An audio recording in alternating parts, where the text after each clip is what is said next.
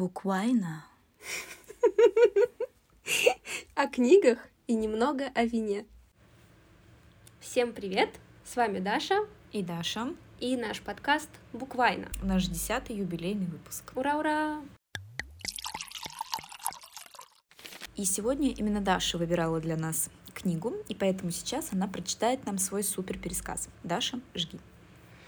В крошечный французский городок приезжает женщина с дочкой и ее воображаемым другом, чтобы вести свой бизнес, соблазнить сладостями деспотичного священника, вообразившего себя мэром города, и совратить будущего парня своей подруги.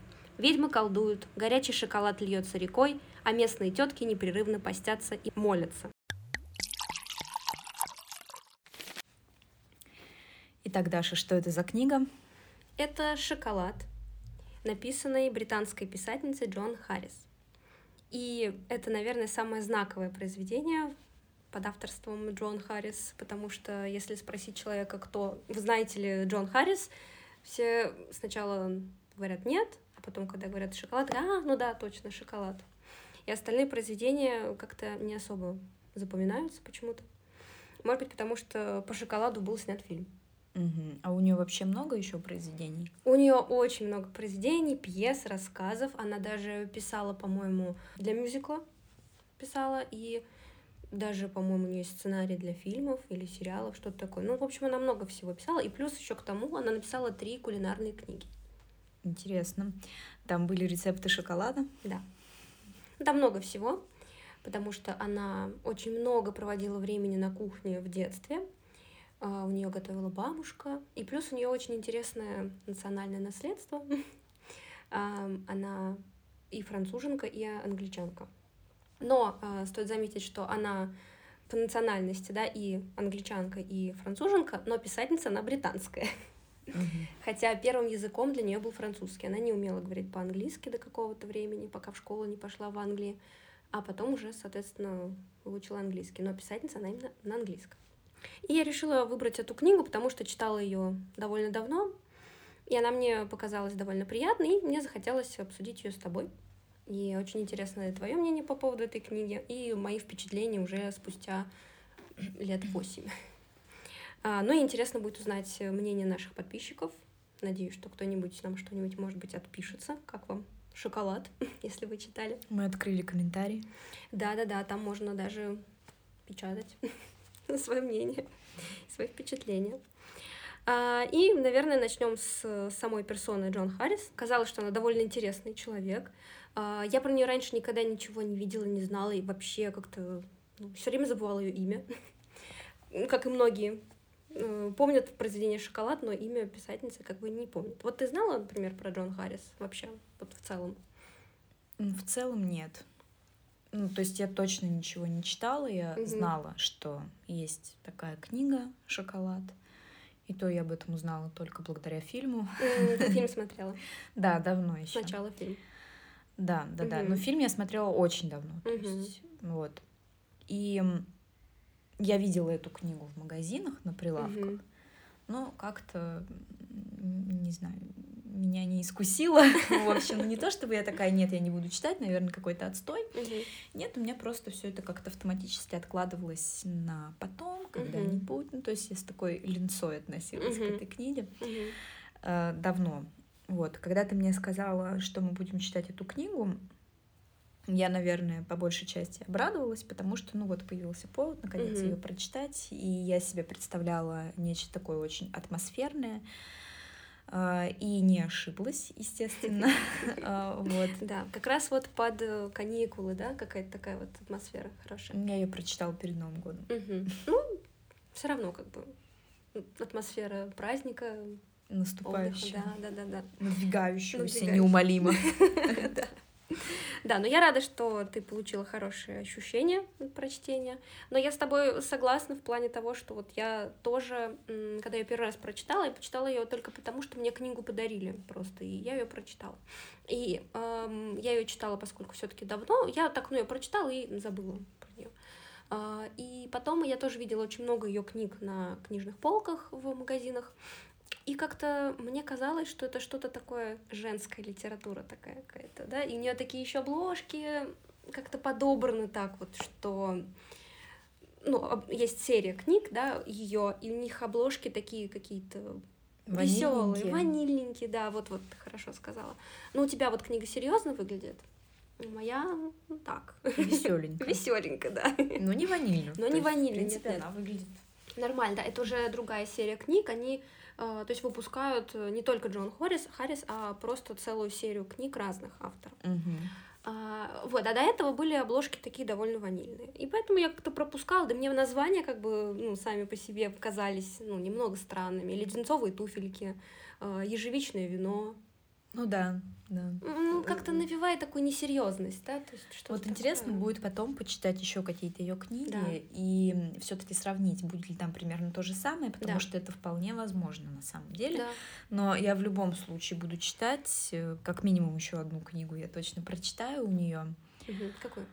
Не знаю какую, а. просто я даже вот сегодня впервые слышу эти названия. Угу. Вот, как раз-таки это те названия, которые действительно отпугивают да, такого уже прожженного читателя. Да. А, особенно того, который любит, например, классическую литературу, mm-hmm. и вот эти вот все а, ежевичное вино, да, или что там. Леденцовые туфельки. Да, они, ну, немножко напрягают, и тебе кажется, что это что-то вот из разряда для подростков. Да, и не стоит как бы даже задерживать свое внимание. Да. И вообще, да, если бы мне не подарили книгу «Шоколад», я бы наверное, никогда бы вот, даже в мыслях не было пойти почитать эту книгу. Я вот точно знаю, что я бы не стала, наверное. Mm-hmm. Просто я знаю, что мне понравилось, в принципе, «Шоколад». Я бы не сказала, что это книга, которую я буду перечитывать каждый, там, не знаю, пять лет. Но довольно приятное было чтиво. И знаешь, вот э, когда я ее читала, у меня было такое ощущение, что я вот хочу-хочу больше ее читать. То есть я, когда останавливалась, мне хотелось к ней вернуться. И даже когда я что-то делала, такое готовила, там еще что-то, у меня книга была в другой руке, я хотела продолжить читать, потому что была приятная атмосфера просто, и как-то все легко так читалось, и был интересный довольно-таки сюжет. Угу. Вот, и мне прям, ну, впечатления мне были приятные от второго прочтения. Я уже купила вторую книгу, которая называется «Апельсиновые дольки». Ну, это звучит наименее угрожающе из всех да. просто, что ты перечислила. Да, да, да. Но на самом деле я недавно тоже читала какую-то рецензию на ее книги, и этот эм, рецензент, так скажем, критик, критик, сказал, что все ее книги, несмотря на ее вели величайший талант хорошо слагать слова, книги это фигня у нее. Но только одна книга у нее действительно является каким-то прямо шедевром, то есть прямо хорошей книгой, на которую, к сожалению, никто не обращает внимания. Я потом посмотрю, что это за книга, я не помню название, что название совершенно не запоминающееся. И название, кстати, абсолютно не похоже на все названия, которые у нее есть. Что там с джентльменами связано. А, и мне бы, наверное, даже захотелось ее почитать после вот этого, вот этой рецензии. Итак, собственно, Джон Харрис, да, это такая женщина, которая проживает э, в Англии, соответственно. Я не помню, где она именно проживает, но она живет, соответственно, не в Лондоне, живет, она ведет такую более сельскую жизнь, у нее дом, она пишет э, в сарае, в таком каменном, красивом, атмосферном сарае. Ну, живет она, кстати, не на широкую ногу, довольно как бы скромно. Обычный английский дом, сад, естественно, куда без него. И вот каменный такой вот сарайчик, где она пишет свои книги. Пишет она каждый день, соответственно, как и, в принципе, многие писатели. И, э, кстати, мы забыли важную деталь. По гороскопу она рак. Mm. Что бы это ни значило. Что бы это ни значило. Да. У нее даже есть э, вообще-то награды от Ее Величества Королевы. И причем много наград у нее. Это все э, в свободном доступе она выкладывает в своем блоге. А блоги она любит. У нее есть Твиттер, разумеется, ну куда без него. Э, и у нее есть еще Тумблер. Там нам тоже пишет что-то. Но причем такое впечатление, ну, у нее, кстати, YouTube еще есть. Но такое впечатление, что люди не особо интересуются ее личностью. Если у Джон Роулинг везде куча подписчиков, да, Стивен Фрай, у него тоже везде полно подписчиков, все люди, ну, многие, да, интересуются их творчеством, то Джон Харрис все как-то довольно странно, ее как будто, ну, забывают. Она вроде пишет, пишет, она много пишет, но на ее YouTube-канале всего тысяча подписчиков. Она там просто рассказывает про анонс своих книг. И э, у нее нет вообще ни одной статьи, которая выходила бы в каком-нибудь там Vogue, в каком-нибудь Нью-Йоркере там или еще где-то. Вообще нет нигде никаких изданий таких серьезных, которые бы брали у нее интервью. И надо дать ей должное, она дает интервью охотно, даже тем, у кого э, на Ютубе всего 700 подписчиков. Mm-hmm. То есть э, там есть канал, у которого всего 700 подписчиков, библиотека какая-то. И она давала им интервью. Причем такое длинное довольно интервью, то есть она так довольно охотно на все это отвечает. А, собственно, она хочет идти на контакт, но вот, э, видимо, ей не особо интересуют какие-то большие издания. Понятно. Да, мне даже как-то жалко ее стало. Ну, то есть достаточно непризнанный автор. Ну да, можно Хотя и сказать. издающийся, но не широко известный. Да, да. Но у нее такая интересная жизнь. Она играет в какой-то группе, которая исполняет древнюю какую-то кельтскую музыку.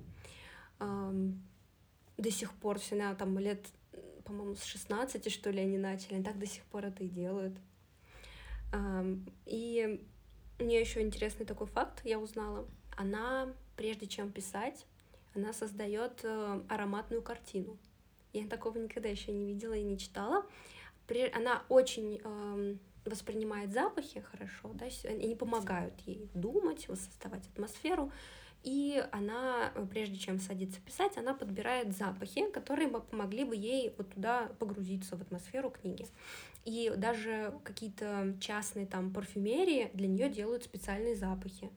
И когда она писала там последнюю свою книгу, которую я не помню, как называется, она вышла в 2019 году, по-моему, что-то про дверь, а, она э, создала запах, ну то есть не она создала, а для нее создали запах э, с древесиной и запахом книг, который напоминает ей запах книг. А, и ну, она признается, что она покупает слишком много духов очень любит духи. И э, есть такие интересные э, особенности у людей. Некоторые люди, например, они видят там буквы цветами, что ли, или цифры цветами, ну что-то вот такое есть. А у нее она видит цвета, у нее цвета ассоциируются с запахами. Она приводила какие-то примеры? Нет. В ее блогах этого я не нашла примеров. Она просто вот писала, что она может э, как-то ассоциировать цвета с запахами. Вот у нее может быть какие-то возникают даже галлюцинации. Что еще хотела про нее рассказать, это то, что у нее так же, как и у Джоан Роулинг, был э, скандал из-за трансгендеров. Но если у Джоан Роулинг она там что-то в Твиттере прям такое написала, что всех очень обозлила, но поскольку Джоан Роулинг фигура все-таки более такая публичная, понятно, что это вызвало большой хейт. А бедная вот Э, Харрисон Джан, она ничего такого-то и не сказала, по сути. Я даже не поняла, в чем там вообще был корень проблемы, мне это неинтересно. Но факт в том, что из-за чего-то там, то, что она сказала про трансгендеров, ее э, исключили из какого-то сообщества писателей Англии. Она там была почетным членом, и, в общем, она писала большие длинные э, бло, бло, посты в блоге о том, что она очень возмущена. Еще один скандальчик. Также, что еще я хотела рассказать про нее, это то, что она виделась с Рэм Брэдбери. И когда она его увидела, она расплакалась. Это была запланированная встреча или они случайно пересеклись где-то? Без понятия. Но она про это не говорит. Она просто ну, писала факты про себя сама и написала, что она, когда увидела Брайт Брэдбери в первый раз, она расплакалась. Первый раз, значит, да. были еще встречи. Может быть, вполне. Да-да-да. Еще один интересный забавный факт. На какой-то вечеринке Просто случайно. Она увидела Эвана Макгрегор, который играл в Звездных войнах. Э, кого он там играл? Какого главного героя? Okay. Да, ну, короче, такой знаменитый довольно актер. А, она его увидела и подумала, что это ее бывший ученик. Она э, работала в школе для мальчиков. Преподавала там французский. Она подумала, что это ее бывший ученик, и отчитала его за то, что он французский не использует. А, что, как он на это отреагировал? Тоже непонятно. Мне представилась такая бабулька, вот учительница школьная на пенсии, которая... Да-да. Которой ты выпадаешься на улице, она тебя отчитывает. Такая уже полумаразматичная училка. А он такой же актер, как бы, и знаменитый, там, да, играет в таких фильмах Звездные войны. И она такая, ах ты, почему ты французский не учишь? Забавно. Далее. Интересная была цитата. Она вот преподавала в Grammar School для мальчиков. Чувствовала она там себя, цитата, как единственный фламинго в стае серых гусей.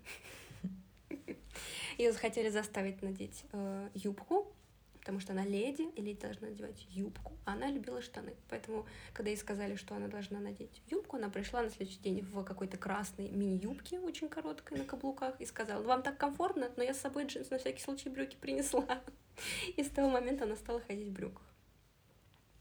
Знаешь, я ожидала, что ты сейчас скажешь, что она ей сказали надеть юбку, а она любила треники. Не знаю насчет треников. Этого нет в фактах, но кто знает. Она любит кроссовки, это я знаю. Еще один факт. Наверняка британцы, может быть, может из-за этого они ее не так сильно любят, как Джон Роулинг, но она никогда не ела йоркширский пудинг.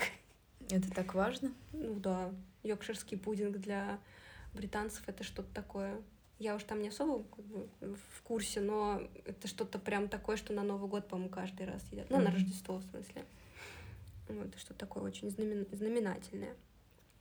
Почему она не ела? Она как это объяснила? Никак не объяснила. Просто никогда не ела йоркширский пудинг. Пунктик. Такой. Пунктик, да, пунктик. У меня есть пунктик. Да, я не, не ем йоркширский пудинг. Когда приходит на свидание с Тиндер, знаешь, я должна предупредить, у меня есть пунктик. Да-да. И она говорит, я никогда не ела йоркширский пудинг. И ан- англичанин такой... И не собираюсь. Да, и не собираюсь. И англичанин такой, ой, а сколько времени уже? Кажется, я пойду домой. Ну, еще коротенькие-коротенькие фактики про нее. Это то, что она любит читать Стивена Кинга в ванной. Что бы это ни значило. Мне представились не очень хорошие картинки. Точнее, не очень приличные. Может, она очень хочет познакомиться с Стивеном Кингом, у нее такое свидание с ним. Наедине. Репетирует. Да, репетирует. Э, она так же, как и я, кстати, путает право и лево. Да. Ну и, в принципе, с фактами все. И вот прям буквально капелька цитат. Эм, первая цитата. У меня одна ученая степень в прокрастинации, а другая в паранойе. Вторая. Ничего не имею против того, чтобы дети читали все, что им нравится, но у меня проблема с розовыми книгами для девочек и черными для мальчиков. Mm, у них черные, значит. Ну да, что-то странное. вроде синие. Ну, я думала, да, голубые и да, розовые. Да, ну черные. а, еще одна цитата. Онлайн-комьюнити это выражение одиночества. So true. Да. А, ну и последнее. Я очарована тем, как люди едят и что это о них говорит. Это отражается в ее книгах. Я думаю, что у нее много в книгах про еду. Угу. Она любит готовить.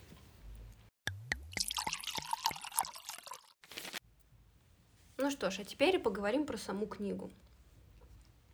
Как ты думаешь, вот у меня к тебе такой первый вопрос, о чем, о чем эта книга?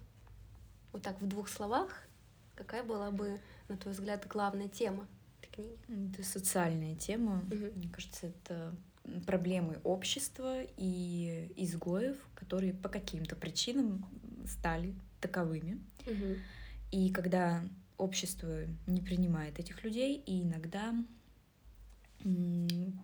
предпринимает действия, которые не должны быть приемлемы вообще никогда и нигде, но именно в этом обществе, в нашем, к сожалению, обществе, которое да. действительно существует, они одобряются. Скрытно, но одобряются. Угу. И преподносится это как какое-то благое дело освобождения от вот этих вот чужих каких-то людей. Ну, скрытно, скрытно. скрытно То есть да. там, если брать персонажей, да, угу. которые там что-то подобное делали, они, опять же, не хотели придавать это огласке, не хотели, чтобы все считали их причастными, но, тем не менее, все как бы знали, догадывались и, ну, молчали и как бы про себя одобряли. Да. Ну, не все, конечно, всегда найдутся люди, которые действительно адекватные. Угу. И здесь нашлись. Да, да, да. Но я еще вот отметила для себя, ну, то есть я согласна с тобой про темы, да, социальные, как бы такие темы. Просто довольно простые, да, темы, как бы, ну, то, что, в принципе, в жизни везде встречается, никаких там супер сверхъестественных историй нет, да, это просто обычные люди, которые рассказывают истории. Мне показалось еще э, такая тема была затронута довольно-таки э, интересная и, может быть, так, на тоненько она так как-то прошлась по религии. Да, но опять-таки она делает как бы акцент на том, что, скорее всего, да, религия в этой книге, она не настоящая. То есть она не, не та религия, которую люди свято верят, а вот именно какая-то фальшивая ерунда, которые, которые прикрываются, скорее, чтобы заставить кого-то что-то сделать. Насколько я знаю, основная суть большинства религий в этом и заключается. Это инструмент контроля. Угу. Ну да. Да, и вот я заметила именно для себя, это мне вот показалось, да, что э, Вианна, главная героиня, которая приезжает в маленький городок э, Ланскне, там длинное название, но, в общем, Ланскне, э, куда она приезжает, она таки как раз для меня является человеком, у которого есть своя собственная религия, которая имеет больше власти, больше силы, точнее, э, настоящей такой духовной силы, потому что она ее собственная, и она ее как бы в нее верит по-настоящему. Э, вопреки вот именно вот этой религии, которая как просто рычаги давления на людей влияет на людей, заставляет их э, лишать себя многих удовольствий по жизни. По сути, она пользуется тем, что называется язычество. Ну да. Ну, конечно, не в такой жесткой форме. Да, да, да. Ну, что-то свое такое. А, но навеянное именно этим, угу. что есть духи, есть не помню, было ли там что-то про богов каких-то конкретных. Не помню тоже про богов. Вот. Ну, прям конкретных там точно не называли, но ну, я помню, что вот были духи, она верила в магию. Угу. Ну, точнее, она, по-моему, сама до конца не была уверена, ну верит ну, да. она в это или нет. Да. Но она занималась гаданиями, и угу. она делала какие-то обряды. Да. Насколько я помню. Ну, естественно, да добрые. Да, да, да, да. А, ну и как раз мы тут потихонечку подходим к главной героине. А, вообще для меня, а, мне показалось, что главным героем в этой книге является шоколад. Потому что он э, объединяет людей, делает их сердца мягче, э, соблазняет их, да, и это как раз такой молчаливый герой, который на самом деле как является движущей силой сюжета, вот. Ну и, естественно, конечно, есть э, как бы другие главные герои, которые говорят и мыслят, и, соответственно, которые, соответственно, перемещаются по сюжету. И это вот одна из э, героинь, главная, центральная э, героиня, это Виан. А, можно ли назвать ее цыганкой, не знаю, ну, что-то вроде. Как-то так. Там напрямую не говорят. И вот Виан, повествование идет от лица Виан, и также повествование ведется от э, лица Рейно, главного антагониста, скажем так. А, и это очень интересно, интересный такой как бы, прием, потому что мы видим точку зрения сразу двоих персонажей, которые, чье мнение диаметрально просто противоположно друг другу. И интересно заглядывать именно вот в мысли, в голову вот этого персонажа, э, очень такого противоречивого Рейно, который вызывает э, ну, ощущение, я не знаю, мне он очень раздражал всю книгу, а в конце я, конечно, посмеялась над ним. Такое зло, которое сдулось немножко. А, а тебе кажется, что вот этот Рейно, он действительно какой-то прям антагонист, зло какое-то? Нет, я думаю, что это человек, который сам себя, в том числе, ну и mm-hmm. общество, в общем, он себя и общество загоняло многие года его в определенные рамки, и он должен был жить внутри этих рамок. Шаг в сторону и расстрел, как говорится. Да. И он просто человек, который еще ребенком рос в таких условностях, достаточно строгих. И затем вот это образование, которое он получил, я уверена, что когда ты учишься на священника, у mm-hmm. тебя там невеселая студенческая жизнь. Ну да. Вот. Хотя, конечно, откуда мне знать, но я предполагаю. И мне кажется, что я бы его назвала скорее жертвой, mm-hmm. опять же, жертвой общества, mm-hmm. жертвой вот этих эм, жестких религиозных и общественных тисков, он постоянно должен чему-то соответствовать. И, по сути, все, что мы видели на протяжении книги, ну, я видела, что он на самом деле завидовал жителям, которые... Mm-hmm на которых он злился, которых он ругал э, и считал глупыми. Вот он их называл, ну, это моя паства, я их люблю, но они глупые, но я их люблю, и я обязан заботиться о них. Когда они там могли позволить себе в пост поесть там, шоколад, он, если подумать, он себя э, однажды даже отождествил с, Иису, с Иисусом, ну, он не напрямую сказал, но он привел подобное, он привел подобное сравнение, вот, что он как бы страдает за да, грехи да. своих прихожан, да. потому что чем больше они начинали есть, например, шоколад, ну и угу. там еще что-то, что непозволительно в пост, а, тем меньше ел он сам. Да-да-да. В итоге это ни к чему хорошему не привело. Да, он умерщвлял, свою плоть. Да, конечно, действия и поступки, которые он совершал на протяжении своей жизни, они вызывают вопросы, но в целом он у меня практически с самого начала начал вызывать э, жалость. Ну вот именно, именно жалость. И я его воспринимала как жертву. Mm-hmm. Да, естественно, иногда он вызывал э, ну, такие негативные чувства в какие-то определенные моменты. Да. Но в целом и конец книги показал, что, ну, для меня, по крайней мере, он все-таки стал жертвой. Ну да. И что он тоже и как бы человек. Он, во-первых, человек, и во-вторых, эм, он сам попал э, под вот этот вот каток условностей, угу. ну, да. и его перемололо. Да-да-да. Ну и стоит учитывать, что, опять-таки, возвращаясь к такому к сюжету, да, немножко, чтобы э, рассказать тем, кто не читал эту книгу, в чем в целом там вообще соль. Э, так получилось, что я опять выбрала книгу про маленький городок, который раз уже это получается. И это был очень-очень маленький французский городок, прям совсем крошечный, видимо, судя по всему. Ну и, соответственно, где маленький городок, там э, и нравы у жителей своеобразные.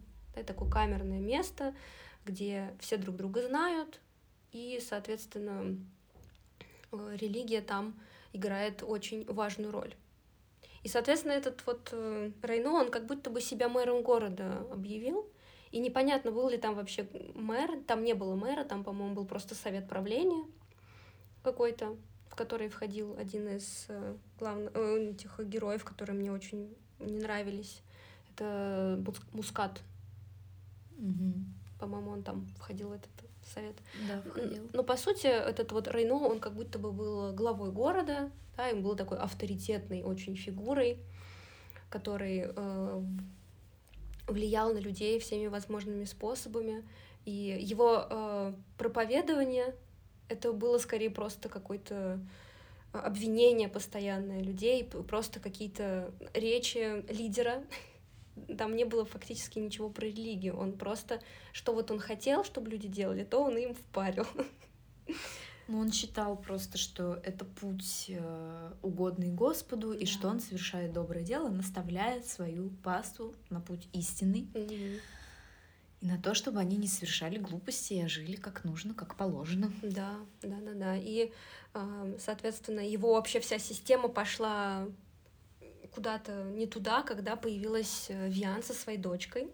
А, в общем, две чужестранки, которые появились в этом крошечном городе, такие какие-то необычные, все экзотические, в Виан длинных юбках с распущенными волосами, ее дочка с воображаемым другом, который играет как дикарий, других детей тоже подбивает на какие-то шаманские игры.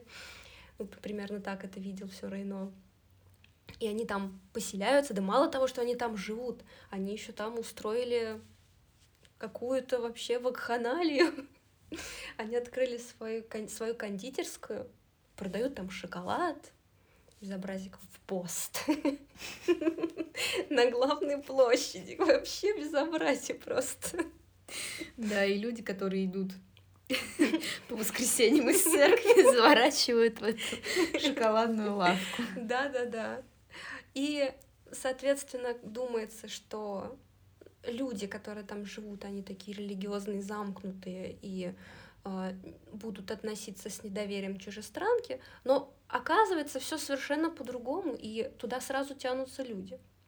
Сначала они так с недоверием смотрят, а потом у них появляются свои завсегдаты, которые постоянно там. И у каждого из этих людей своя маленькая история, такой мини-сюжет в сюжете. А, у каждого свои какие-то проблемы, заморочки, которыми главная героиня, в принципе, понемножку помогает э, справиться. Она очень помогает одной из героинь, э, Жозефина Мускат, которую бьет, которую бьет муж.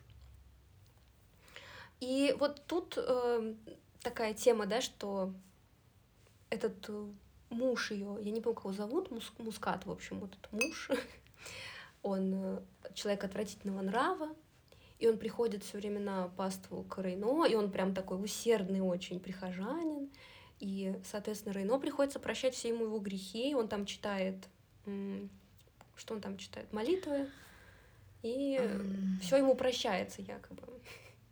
Да, то есть на исповеди угу. Рейно узнает очень много тайн, так скажем, жителей города. Да. И узнает о них какие-то совершенно неблагоприятные вещи. Вот, например, Мускат, который неоднократно признавался ему, что он бьет свою жену. Угу. Ему говорили, ну, 10 раз отче наш, Да-да. Э, и все будет нормально.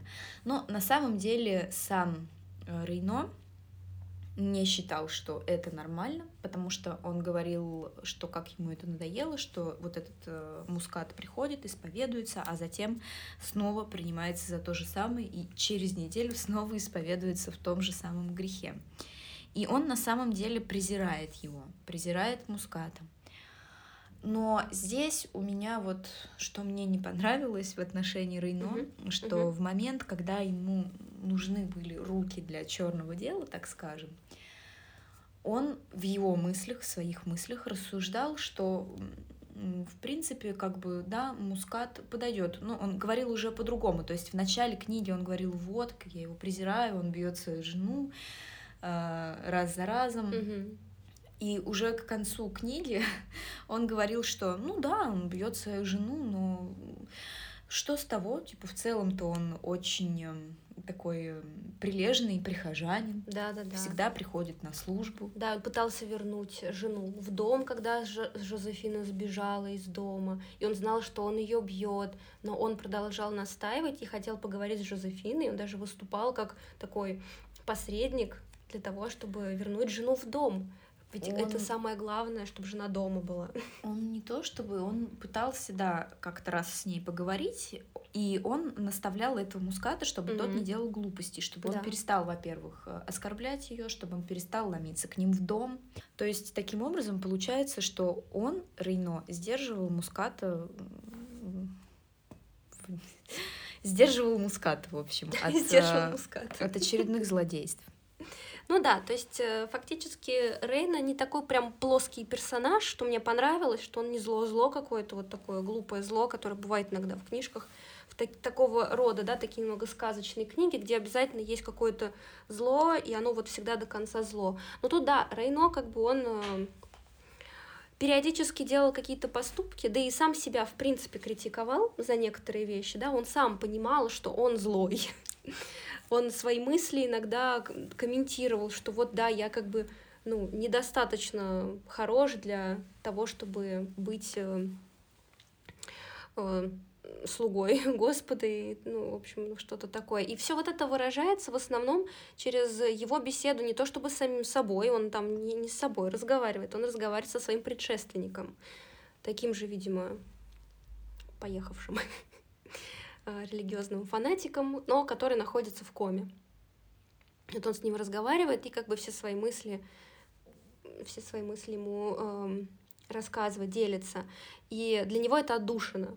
Да, он э, на самом деле не, не с большим удовольствием ходит слушать людей, не очень ему все это нравится на самом деле, он все время про них там, да, говорит, как ты говорила, такие не очень лестные вещи, он все про них знает, а вот говорить с его предшественником ему доставляет великое удовольствие, потому что ему нравится поговорить.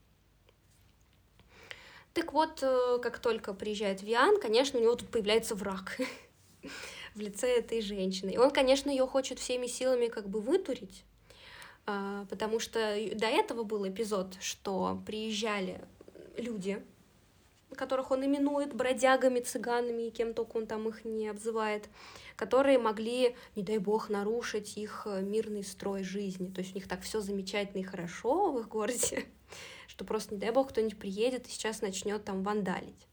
Ну и если нужно показать жителям, что эти люди приезжие опасны, он, естественно, покажет им своими собственными способами. Ну или вытурит каким-то образом нежданных гостей. Это такой прям стражевой пес. Он так заботится о том, чтобы все его жители жили достойной жизнью, не ели шоколад, не общались не пойми с кем, жили спокойной жизнью, а дети ходили по струнке. Если бы он хотел, мне кажется, если бы он мог это сделать, все бы дети у него просто ходили по струнке и никогда не играли. Короче, безрадостный человек, который себя лишает всего и лишать хочет и других этого лишить. В итоге он себя настолько, настолько он просто себя уже выводит да, из строя, что он просто ходит как призрак. И тогда его становится реально жалко. Он бледнеет, он худеет, он весь вот уже просто вот, ну, как, я не знаю, призрак просто ходит, да, человек в черном, mm-hmm. вот этот вот э, это истяжание, это выглядит очень непривлекательно, и, конечно, его жалко. А еще я заметила, что мне кажется, ему нравилась Виан. Он постоянно ее описывал, и порой он вроде говорил про нее, там, вот она там неряха, там такая она ведьма, колдунья, но иногда можно было увидеть, как он любуется тем, как развиваются ее волосы, или как развивается ее юбка. Да, я тоже запахи, заметила. то есть он как бы, ну, ему тянет к ней все равно. И вот это, наверное, его тоже больше подогревает ее ненавидеть. То, что вот она такая вот вся искусительница, и свои вот эти вот шоколадные оргии там устраивают они в ее этой конфетной. А на самом деле Виан довольно ну, теплый и приятный человек, и она сразу же, в принципе, хочет э, внедриться в общество ради своей дочки, чтобы у них была нормальная жизнь. Но они вообще, по сути, вели бродячий образ жизни, и куда ветер дует, туда они и едут с дочкой. И это ей передалось по наследству с ее матери, которая была ведьмой, ну, по-настоящему, видимо, была такой прямо ведьмой, Таро там вот это вот у нее было. Э, да, ведь Таро она, по-моему, гадала, или у нее просто были карты, я не Таро. помню, Таро. Э, всякие заклинания, но у нее, кажется, была паранойя у этой женщины, и они все время от кого-то убегали. Ну, потому что она украла девочку и хотела с ней сбежать. Ну, в смысле, Виана, она же была не ее дочь.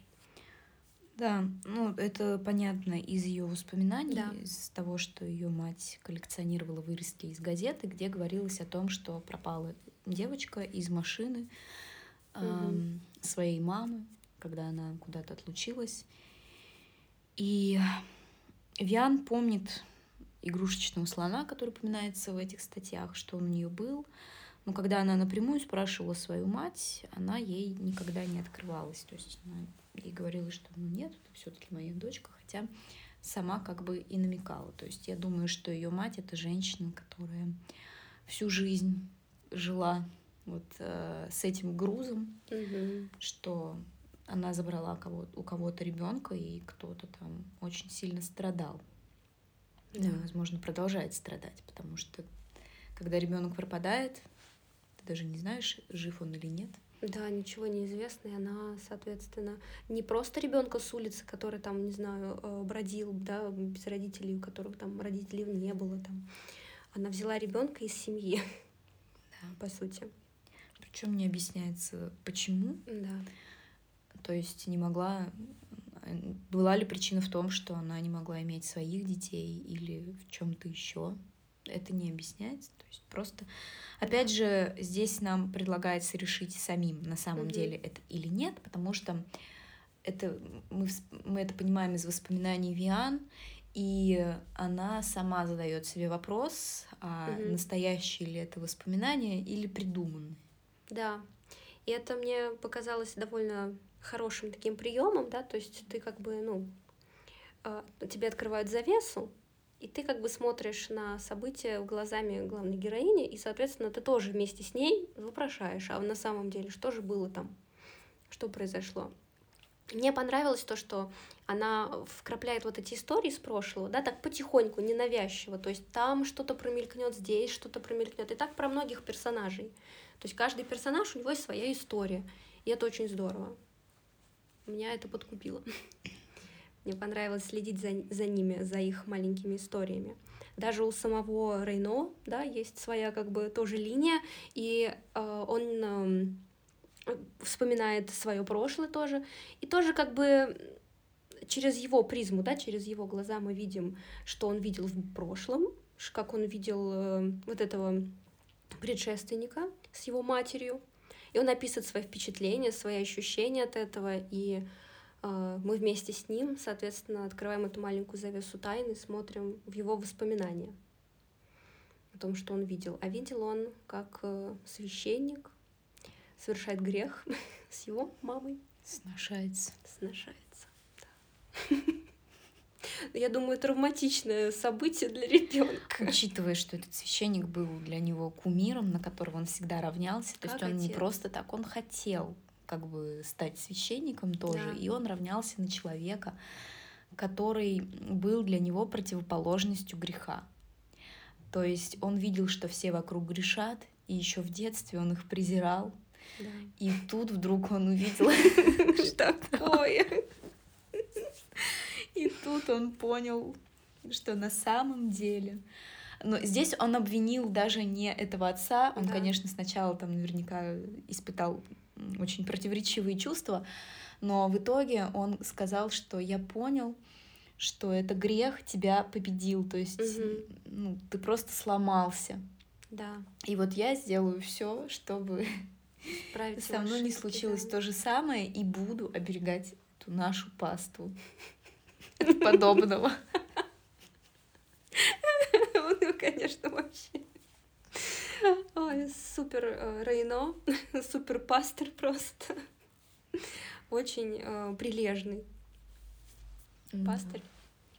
А, и ну, у каждого, естественно, свои слабости, да, его как бы, слаб... ну, вот он как бы со своей слабостью к женщинам поборолся, то есть там нет таких сцен, чтобы он там приставал к этой Виан, вообще никак. Он не показал ни жестом, ни мускулом не дрогнул при ней, да, он всегда сохранял нейтралитет, несмотря на то, что наверняка она ему нравилась, привлекала его, э, и запахи его привлекали, он все время смотрел на эту кондитерскую, там на окна, то, что там весело, красиво, пахнет вкусно, но он э, сопротивлялся до последнего, он, он стойко боролся со всеми соблазнами. Но в конце все-таки ну, не смог. И тут выходит главный герой на сцену, это шоколад, да, который решает много, множество проблем, и в то же время он э, выбивает из строя главного врага Виан.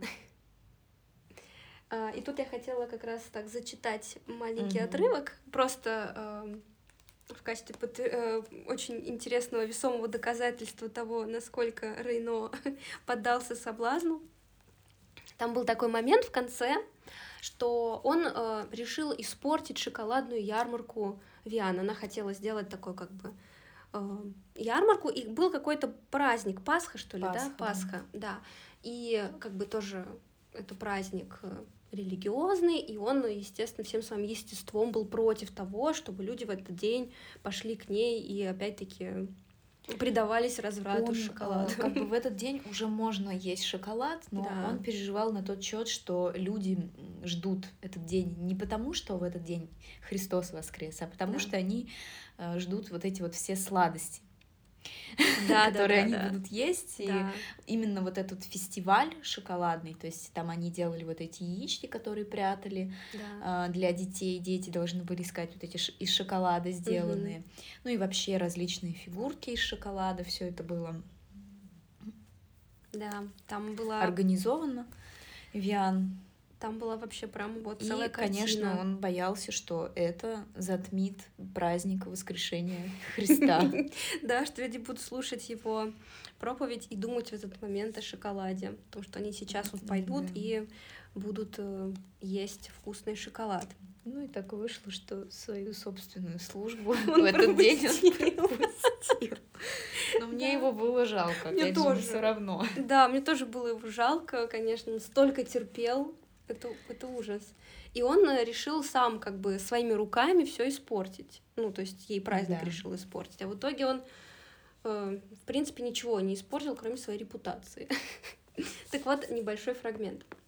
Это в тот момент, когда он уже туда прокрался в магазин и нашел витрину. Я осторожно снимаю пленку с витрины. Пленка открывается с тихим треском. Я отодвигаю ее и вслушиваюсь. Нет ли движения наверху? Тишина.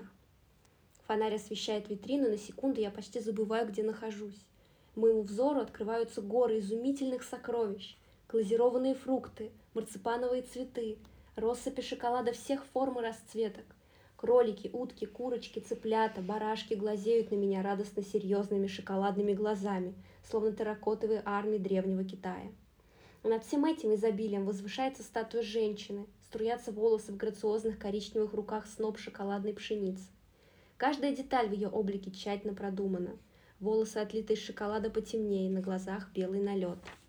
Запах шоколада дурманит, густой, чувственный аромат проникает в горло, насыщая восхитительной душистостью. Женщина со снопом пшеницы загадочно улыбается, будто созерцает таинство. Попробуй меня, отведай, вкуси.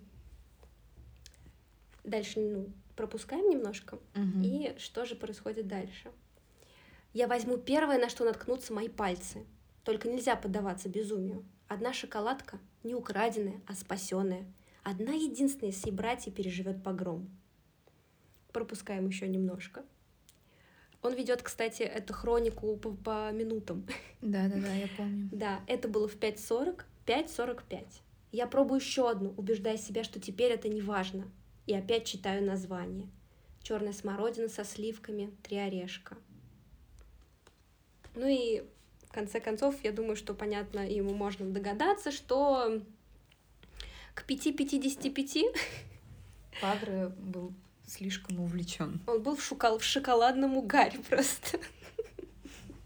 И это на самом деле выглядит вроде бы и комично, да, с одной стороны, что ну вот он такой весь религиозный фанатик, все шоколад это просто грех, соблазн, который нужно избегать. И тут вот он, вот, вот он, вот он на витрине, а потом приходит сама Виан и смотрит на то, что он делает. Ну вот здесь я как раз-таки обвиняю, опять же, общество, которое да. породило религию. Да вся суть которой как будто бы заключается в том, чтобы побольше запретить. Угу. Это нельзя, то нельзя. И я понимаю, когда есть вот эти вот э, семь смертных грехов угу. или там десять заповедей, например, э, и они, ну, действительно имеют смысл. Но когда тебе нельзя там просто что-то съесть или когда тебе нужно обязательно присутствовать на службе, вот прям как штык. Угу неважно, там, ты болеешь, ты при смерти, да, ты да, должен да. быть.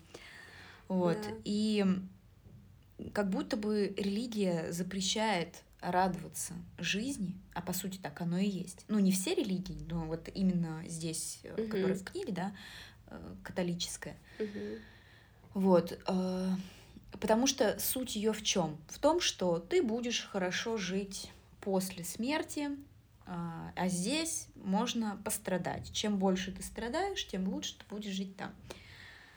Вот. Ну, естественно, это нужно для того, чтобы управлять бедняками, чтобы они тешили себя тем, что, ну, вот здесь богачи живут хорошо, но потом угу. я буду жить хорошо, а да. они будут в аду гореть. Вот. Да, да. И здесь очень многие люди, вот принято считать, что человек, он там умнее обезьяны, да. Но давайте мы возьмем любую обезьяну и проведем такой эксперимент. То есть мы покажем ей банан. Вот он банан. И мы ей скажем, ну, у тебя есть выбор. Вот ты можешь съесть сейчас этот банан и насладиться, а можешь сейчас э, поголодать и не есть банан но зато после смерти ты получишь тонну бананов. Ну, как вы думаете, какая обезьяна, какое решение примет любая обезьяна, которая вам встретится, как вы считаете? Не знаю про обезьяну, если бы это сказать моему коту. Ну, разумеется. Ну, то есть э, суть в том, что, естественно, животные как раз-таки выберут здесь и сейчас. Ну, то, что насущно, то, что реально. Да. И я думаю, что я не знаю насчет религии, я не буду рассуждать, э, что где правда, что неправда. Мне просто хочется, наверное, хотелось бы, чтобы вот эти вот какие-то рамки их все-таки подрасширили немного mm-hmm. для людей, которые действительно верят, которые пытаются все соблюдать, чтобы люди наслаждались жизнью.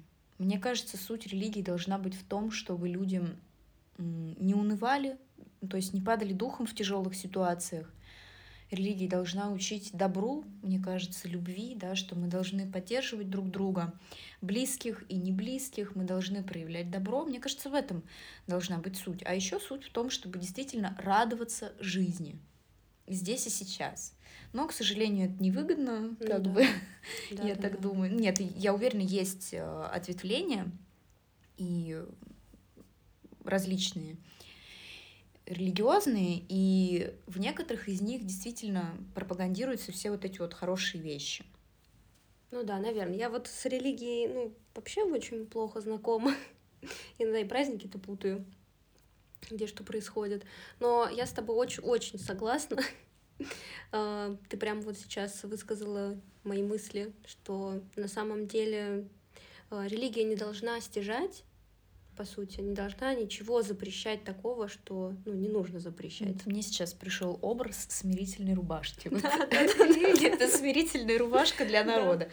Особенно раньше, да, когда действительно церковь имела просто огромную, огромную власть влияние, и силу, да. хотя и сейчас она имеет, но это уже не настолько явно и очевидно, ну, да, э, как да. раньше. Она была еще нужна часто раньше, потому что люди были очень суеверные и вокруг была одна магия, скажем так, да, появлялись какие-то вообще непонятные вещи, растения, тут росли травы какие-то лечат, и людям, ну, некоторым нужна была как бы спасительная сила, и религия выступала этой силой, и как будто бы противовес зла вот этих непонятных сил духов, там все прочее, да, и должна была быть очень-очень правильной, и люди должны жить были по совести, должны были жить э, как настоящие праведники, иначе их накажут.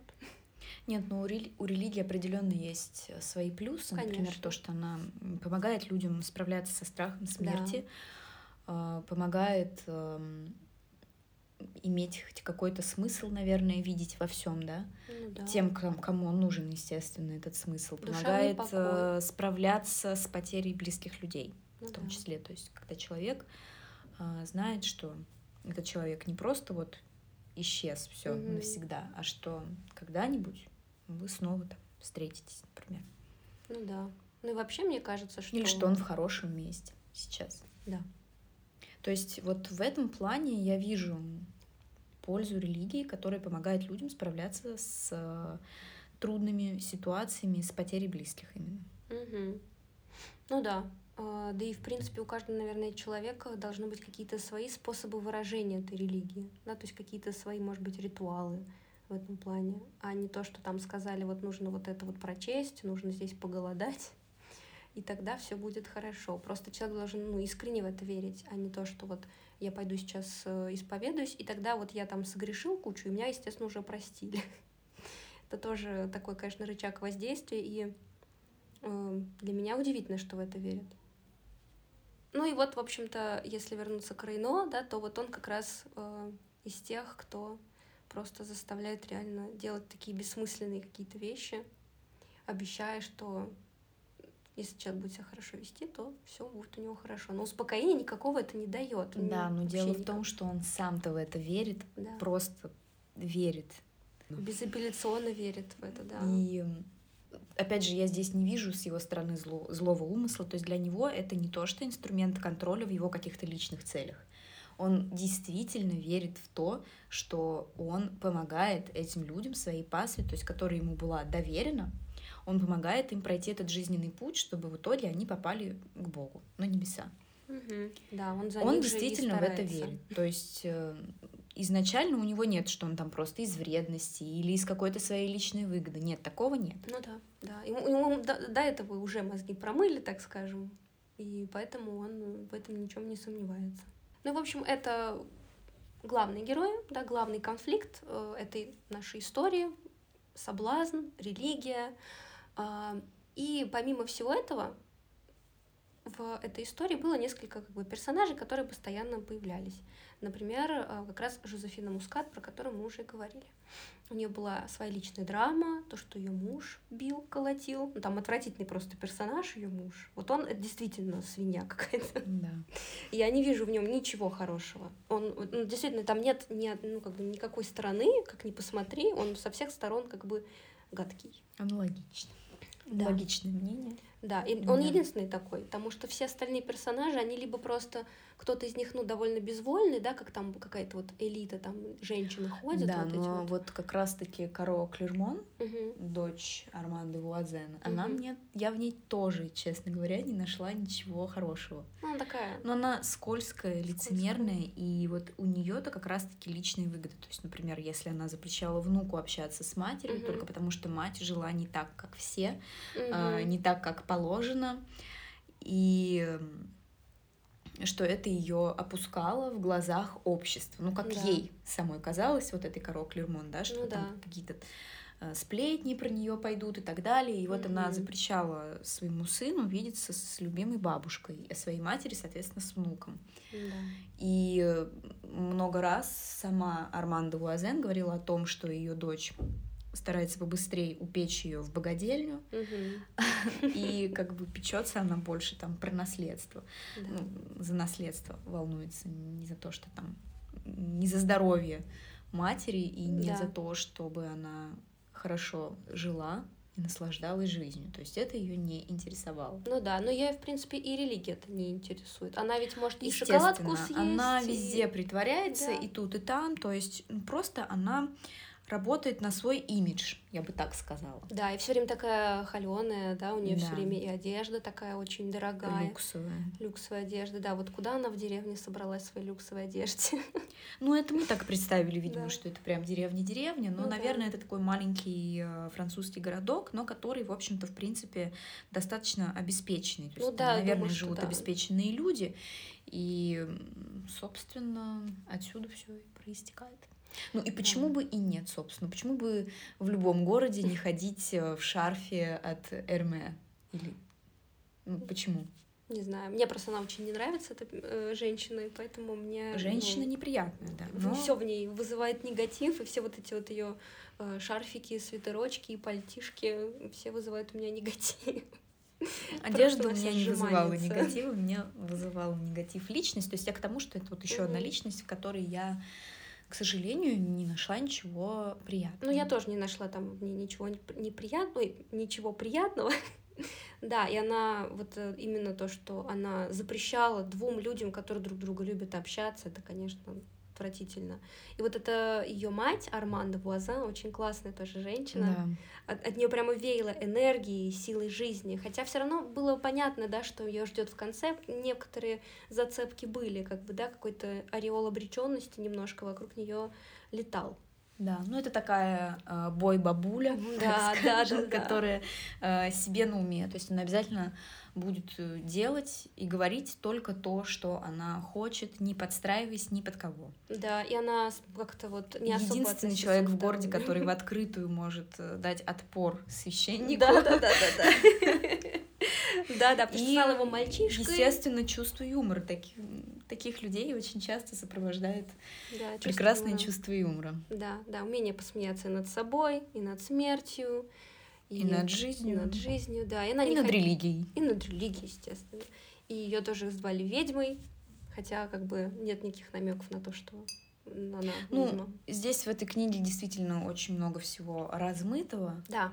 Нет такого, чтобы на кого-то вешали какой-то ярлык. Вот ты там ведьма, да, там просто нам дают намеки, что, возможно, что-то там э, творит она в себя на кухне. Потому что, опять-таки, вот я забыла этот важный момент э, упомянуть, что у главной героини есть одна волшебная особенность, да, способность. Она может подбирать десерт под каждого человека так, что прямо на, как будто находит ключик к этому человеку. И каждый раз она действительно как, она с, с таинственным видом говорит, я знаю, что вам нравится, и преподносит э, именно ту сладость, которую действительно человек любит. Это такой корот, маленький намек на то, что она э, что-то там умеет делать. Что-то у нее такое есть. Ну и плюс такой ореол еще, что там у девочки есть э, воображаемый друг, пантуфль. Ну, воображаемый друг это, кстати, вообще не показатель, потому что, насколько я знаю, на Западе и в Америке это действительно было очень распространенное явление. Там были все Это было такие... модно иметь воображаемого друга. Но здесь проблема не проблема, а скорее намек в том, что иногда Виан казалось, что она и сама видит да. этого кролика, то есть пантуфель это кролик, вот да. что она его видит. И э, помимо этого, там был очень четкий как раз момент, когда э, Армандо, когда они с ней, в принципе, вот только-только угу. буквально познакомились, она спросила у Виан, а кто этот пушистый, ну, куда делся этот пушистый друг. Угу. То есть она его видела. Да.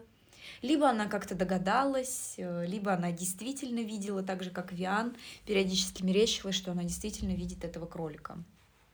Ну Но... да, то есть опять-таки история как бы такая, что лучше самим додумать, что это такое, кто это, да. И... Очень туманные границы. Да, очень туманные границы. Порой иногда не очень понятно с первого раза, что происходит.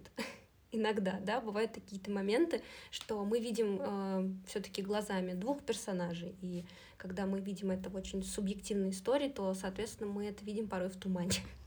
Все это выглядит немного туманно. Вот, например, я не сразу поняла, что она, что она хотела вообще от Ру, еще одного персонажа, который прибыл Э, в этот городок на корабле. Ну, это вот как раз такие были, э, ну, не бродяги, а просто странники, скажем так, да, которые, там была группа странников, которые пришвартовались в этом городе, против которого тоже выступали жители города, и один, один из них, среди них был Ру, в фильме его играл Джонни Депп, и, соответственно, что-то у Виан с ним, ну, было какое-то химия, что-то такое, видимо, было, но меня вот этот, эта линия немножко разочаровала. А, ну, кстати, вот еще доказательство, да, то, что Армандо оставила завещание, и вот эти вот две старых монетки она оставила детям Виан. Да. Но по сути Виан э, зачала ребенка либо после смерти, либо во время смерти Арманды. Возможно, прямо во время смерти. Блин, господи, да, и с этой стороны и, То есть она как бы, она ну никак этого до этого не могла знать, это точно. Ну да. Но она знала. Но то есть знала. вот опять же это намек на то, что у нее были некоторые способности. Да, да, что-то было, это какой-то, какая-то вот эта духовная связь, что-то да. такое, это интуиция какая-то сверхъестественная, что-то там такое было. Но опять-таки, да, все эти таинства, они крутятся вокруг всего этого. И то, что э, Виан видела Ру в картах, увидела его, и что-то она там для себя реш решила, и вот э, они зачали ребенка. Она уже знала, что она его будет носить, ребенка его. А он ушел потом к Жозефине ну, и как бы изначально там показывалось, что у него развиваются какие-то да. отношения с Жозефиной. Жозефиной Но почему-то да. в день рождения Арманды они переспали. Причем да, без каких-то вопросов. Вообще никто никому ничего не сказал. Они просто мыли посуду и. Угу. И все произошло. Перешли в сад. На траву. И больше потом никто из них эту тему не поднимал. Да да, все. То есть, если так вот подумать, то есть э, концовка-то как бы открытая, да, то есть мы не знаем, куда поедет Виан, поедет ли она куда-то. Да. Но как бы есть намеки, что вроде как она хочет переезжать опять. Да. Хотя обещала своей дочке остаться. Но я думаю, что вариант остаться и носить ребенка Ру, когда он встречается с подругой Жозефиной... И когда он рыжий, а рыжих там больше нет, а да. скорее всего ребенок тоже будет рыжий. Да, то это такой себе, конечно, разворот будет. Ну, в таком-то городе. Да, тем более в таком-то городе. Ладно, в большом городе. Ну да, можно в другой район просто переехать. Тут переезжать некуда. И ну, я была немного вот разочарована на концовкой, потому что, ну, все сводилось просто к тому, что ей нужен был еще один ребенок. Ну, я вот такого не очень понимаю. Ну, ладно, как бы. Я писала книгу. Это леди Харрисон, пусть она, ну, пусть она так решила, значит, пусть так будет. Харрис, а не Харрис. Вот, я уже забыла ее имя. Блин. Джоан Роулинг, Джоан Харрис, они же тезки. Только да. сейчас дошло. Наверное, знаешь, Джоан Роулинг, она просто ведьма и да. ну, заколдовала вот это имя, вообще эту женщину, что ее никто никак не может запомнить. Да, может быть. Знаешь, видимо, просто королева Англии была фанаткой вот этих леденцовых туфелек и ежевичного вина. И поэтому она издается, поэтому все ее книги издаются. Может, они так Может, она вообще, а, может, она вообще на заказ эти книги писала. Королева такая, хочу еще. Да, хочу вот мне, пожалуйста, ежевичное вино еще напишите. И она писалась. Написала она, может быть, шоколад там первый или еще да, что-нибудь, да. а потом уже на заказ. Ну и уж чтобы это как бы не шло просто в стол королевский. Да, да. Королева да. разрешала издавать. А Джоан Роулинг узнала об этом и заколдовала. Да. Ну, про Джоан Роулинг понятно, что мы да, смеемся. Конечно. Вот, но про королеву, кстати. Почему бы нет? Ну да, то есть. Что это такое милое? Королева может себе позволить. Да. Может, ей нужно, нужно было такое вот угу. чтение для чашечки чая по вечерам. Да, да, да, с молоком. Мне кажется, что королева по вечерам пила чай с капелькой бренди. Нет такой информации. Но... Топырив свой пальчик в перчаточке. Может быть. Очень милая картина. Может, у нее был специальный человек, который э, держал при себе маленькую бутылочку бренди, и когда она подавала ему знак вот так вот пальцем, он подходил и так случайно ронял пару капель бренди в чай. Мне нравится представлять все именно вот так. Ну да, это очень мило. Такая берет книжечку, такое таинство, она так зажигает свечки, а, и так откроет книгу и наслаждается чтивом. Именно Джон Харрис, а не Джоан Роулинг. Большой зависти второй. Да. А, да, и ну, в общем, я хотела, да, просто подвести итог в этом плане, что мне очень понравилась книга, но меня немножко расстроил все равно конец. А, не знаю, почему, как бы, но мне вот как-то... Я немножко подсдулась в конце и расстроилась последними, наверное, десятью страницами. А ты? Ну, я не расстроилась, я очень спокойно ко всему отнеслась. Ну, где-то я... Нет, ну, мне показалось, что немножко, что в комнате умирает человек, ну, хоть и никто об этом не знает, но, скорее всего, это происходило вот если не прям параллельно, то вот буквально ну, притык да. в притык. Что подумала об этом бы Рейна, интересно? Да. У него бы припадок был. Ну, в общем, нет, меня ничего не расстроило. Единственное, что лично, на мой взгляд, в эту книгу добавили слишком много тумана. Да. Ну, для меня это перебор. Да, угу. этот прием, он мне нравится, он приятный, он добавляет такой атмосферности, он добавляет э, легкости какое-то произведению, ну, легкости в плане личного восприятия. То есть, mm-hmm. в принципе, ты, ты сам решаешь в каких-то местах. Ну, лично я не расстроилась э, концовкой, я отнеслась абсолютно спокойно. Вот единственное, что мне немножечко э, покорежило, наверное, мыслью, что единовременно как-то один человек умирает, а другие у него в саду занимаются сексом. И один другой рождается. Да, но он еще не рождается, ему еще ну, долго до этого. Зара- зарождается. Зарождается, да. На пути к зарождению, пока что еще. На пути. Ну, серьезно, да, это, конечно, да. странный был момент. Вот. Ну и, э, на мой взгляд, там все-таки немножечко перебор с туманом вот с этими да. открытыми концовками и додумываниями. Да, да. Это, знаешь, как будто не концовками... ты близоруки и смотришь на все это, знаешь, с таким минус два. Да, да, да, да.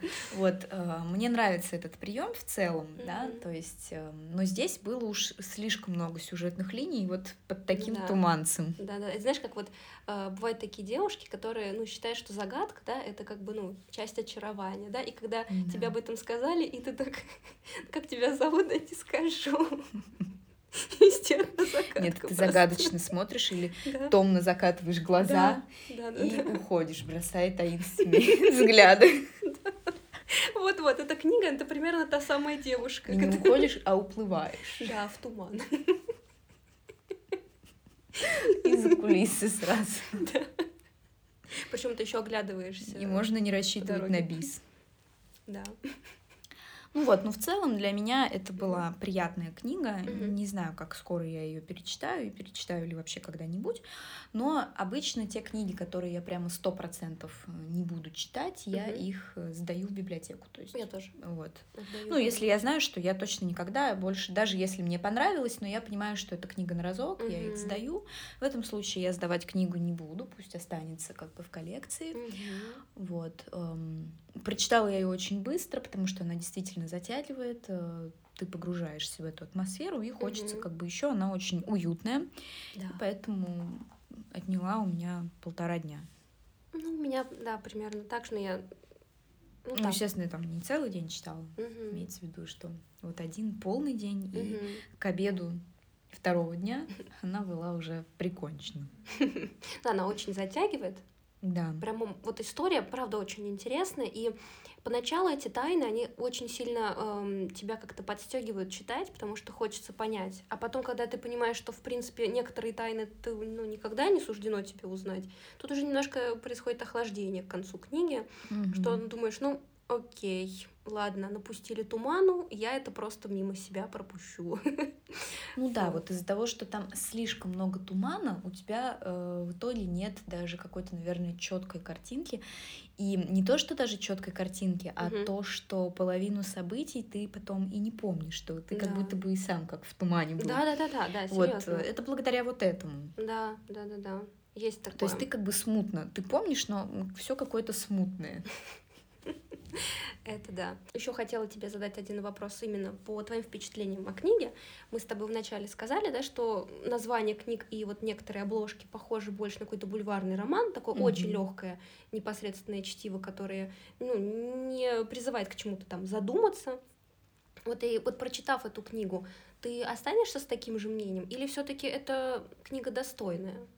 Нет, ну это определенно не относится к бульварной жвачки, который прилепляется на каблук, пока ты идешь. И очень бесит. Хоть скорее избавиться. Да. Ты отлепляешь посредством бордюра. А, нет, определенно она к этому к этой категории не относится в моем личном понимании.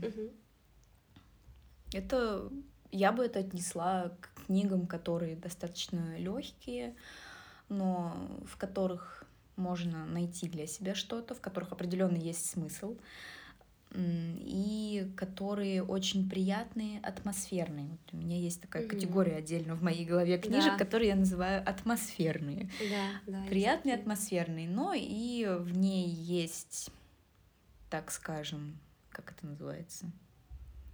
Мораль. Мораль. Определенная. Да, да, есть.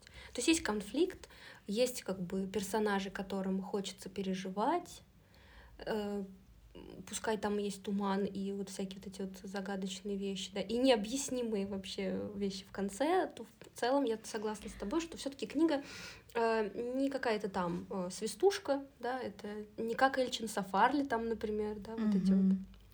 Ну и там вот э, герой, которому больше всего сопереживала я, mm-hmm. наверное, это щеночек, которого нашли для Гийома. То есть а Гийом это еще один персонаж Гийом, из да. приятных э, жителей города, которые с самого начала стали в открытую друзьями Виан. Да. И несмотря на то, что там периодически на проповедях начинались гонения против нее в открытую, а, вот Гийом и еще пара человек, они продолжали как бы да, к ней заходить, общаться с ней. Вот. И у Гийома у него был пес, который очень был болен, и он в итоге умирает, и Гийом просто разбит горем. Точнее, не умирает, Гийом его усыпляет, усыпляет э, и что, что долго да, уже, что ему дается тоже очень-очень-очень сложно. А, ну и вот там появляется щеночек, которого приносит Ру. И изначально Гийом говорил, что он не возьмет этого щеночка, но я очень... Я была уверена, что он его возьмет. Да, но я тоже была уверена, что он возьмет, но все равно был вот этот, была вот эта нотка тревожности, что а вдруг нет. А вдруг щенка не возьмут вдруг. Да-да-да. И Рейна, конечно, тоже себя показал не самой хорошей стороны. Он все время говорил Гийому, что вот его собака, да давай усыпляй, хватит там уже мучиться, и нет души ну, все равно. Да, но такое ощущение, что он сам для себя считал это утешением, что угу. типа, ну это просто пустой предмет какой-то, угу. как да, камень, да, вот. Да. И Возможно, что Рейно верил, что это лучшее, что можно сказать в этой ситуации. Да, может быть, да. Он так ну и плюс, решил. естественно, он настолько привержен религии, он не может врать, то есть он не может просто даже исказить ту правду, в которую он верит, для того, чтобы человеку стало там чуточку легче. Ну да, да, он такой рубит правду. Very strict. Да, суровый такой пастор. Да. Да. Хорошо, и у меня еще один последний вопрос для тебя, а, ну, такой легкий вопрос. Вот а, там, значит, героиня наша, да, Виана, она всегда подбирала для всех сладости. И скажи, как ты думаешь, какой бы сладостью была ты? Понятия не имею. Вообще без понятия. Я не такой уж фанат сладостей, так что мне сложно выбрать там какую-то любимую. Я сама не знаю свою любимую. Если бы она мне сказала, какая моя любимая сладость, угу. мне было бы интересно. Но в этом и интерес, что я даже угу. просто близко не представляю, что бы это могло быть. Нет, я ем сладости, просто я без фанатичности. Mm-hmm. Как бы, у меня нет такого, что я сижу, пускаю слюни, мечтаю там, о какой-то определенной конфете. Mm-hmm. А есть хотелось тебе шоколад во время прочтения? Возбуж... Mm-hmm. Возбуждал аппетит? Ну вот, кстати, на удивление, mm-hmm. чтобы вот прям аппетит нет. Mm-hmm. Но мне хотелось периодически там шоколада. Mm-hmm. Мне хотелось горького просто шоколада. Mm-hmm. А у меня вот почему-то вообще не было никакого ну, желания, даже вот mm-hmm. даже не было какого-то желание взять там чашечку горячего шоколада, выпить. Хотя тут постоянно вот все это, да. Mm-hmm. Эта книга где-то на грани между романом и гастрономическим приключением, да, потому что тут было очень много yeah. описаний еды. А, во второй части появился бы новый герой, главный, который назывался бы инсулинорезистентность. Просто. Я думаю, что там Рейно тоже был бы в этой части. Они бы подружились. Да. Ну да. А, я тоже не знаю, на самом деле, про сладость. А, мне кажется, я была бы чизкейком. Чизкейк. Потому что, по сути, я вот на самом деле шоколад не очень люблю. Ну так. Я люблю горький шоколад. Угу. Ну и опять же, не то, что я там лопаю его каждый день плитками, да. периодически бывает то, что хочется. Но mm на момент, когда я читала книгу, у нас дома был горький шоколад, mm и я иногда брала себе к чаю. Понятно. Ну, в общем, э, нас шоколад не так сильно соблазнял, как Рейну. Угу. Ну, ну, это потому, что он его себе запрещал. Мы ну да, запрещали. Мы нам ничего, да. В этом вся Запретный суть. плод сладок. Да. Даже если это горький шоколад. а, да, ну и что ж, теперь можно, в принципе, прочитать уже мой любимый отрывок. А.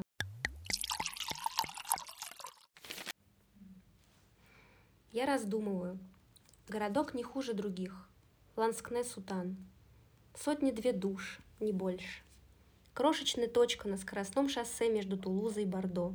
Моргнул и уже проскочили. Одна главная улица, два ряда деревянно-кирпичных домиков мышиного цвета, застенчиво льнущих один к другому. Боковые ответвления тянутся параллельно, словно зубцы кривой вилки. Вызывающая белая церковь на площади. По периметру площади магазинчики. Фермы, разбросанные по недремлющим полям. Сады, виноградники, огороженные полоски земли, расчлененный согласно строгой иерархии местного сельского хозяйства. Здесь яблони, там киви, дыни, эндивии под панцирем из черного пластика, виноградные лозы сухие, зачахшие плети в, лучах скудного февральского солнца. Ожидают марта, чтобы победоносно воскреснуть из мертвых. А что же местные жители? Мало чем отличаются от тех, кого мы встречали прежде. Может, чуть бледнее при свете нежданного солнца, чуть тусклее – Платки береты тех же оттенков, что и упрятанные под них волосы. Коричневые, черные, серые. Лица скукоженные, как прошлогодние яблоки. Глаза утопают в морщинистой коже, будто стеклянные шарики в затвердевшем тесте. Несколько ребятишек в красных, лаймовых, желтых, развивающихся одежках чудятся пришельцами с другой планеты. Крупная женщина с квадратным несчастным лицом, кутая плечи в клетчатый плащ, что-то кричит на полупонятном местном диалекте в сторону повозки, медленно катящейся по улице вслед за старым трактором, который ее и тащит. Ну, а что касается вина, то мы вносим небольшие изменения. Мы не будем говорить в самом подкасте, в записи о том, что мы пьем, но мы будем выкладывать название вина в описании к подкасту. И, разумеется, на нашем канале, как обычно, будет более подробная информация с фотографией. Ну и на этом мы с вами прощаемся. Спасибо большое, что дослушали нас до конца. Этот десятый юбилейный выпуск. Уже 10 эпизодов мы с вами вместе. Спасибо вам за это. Всем чао. Пока-пока.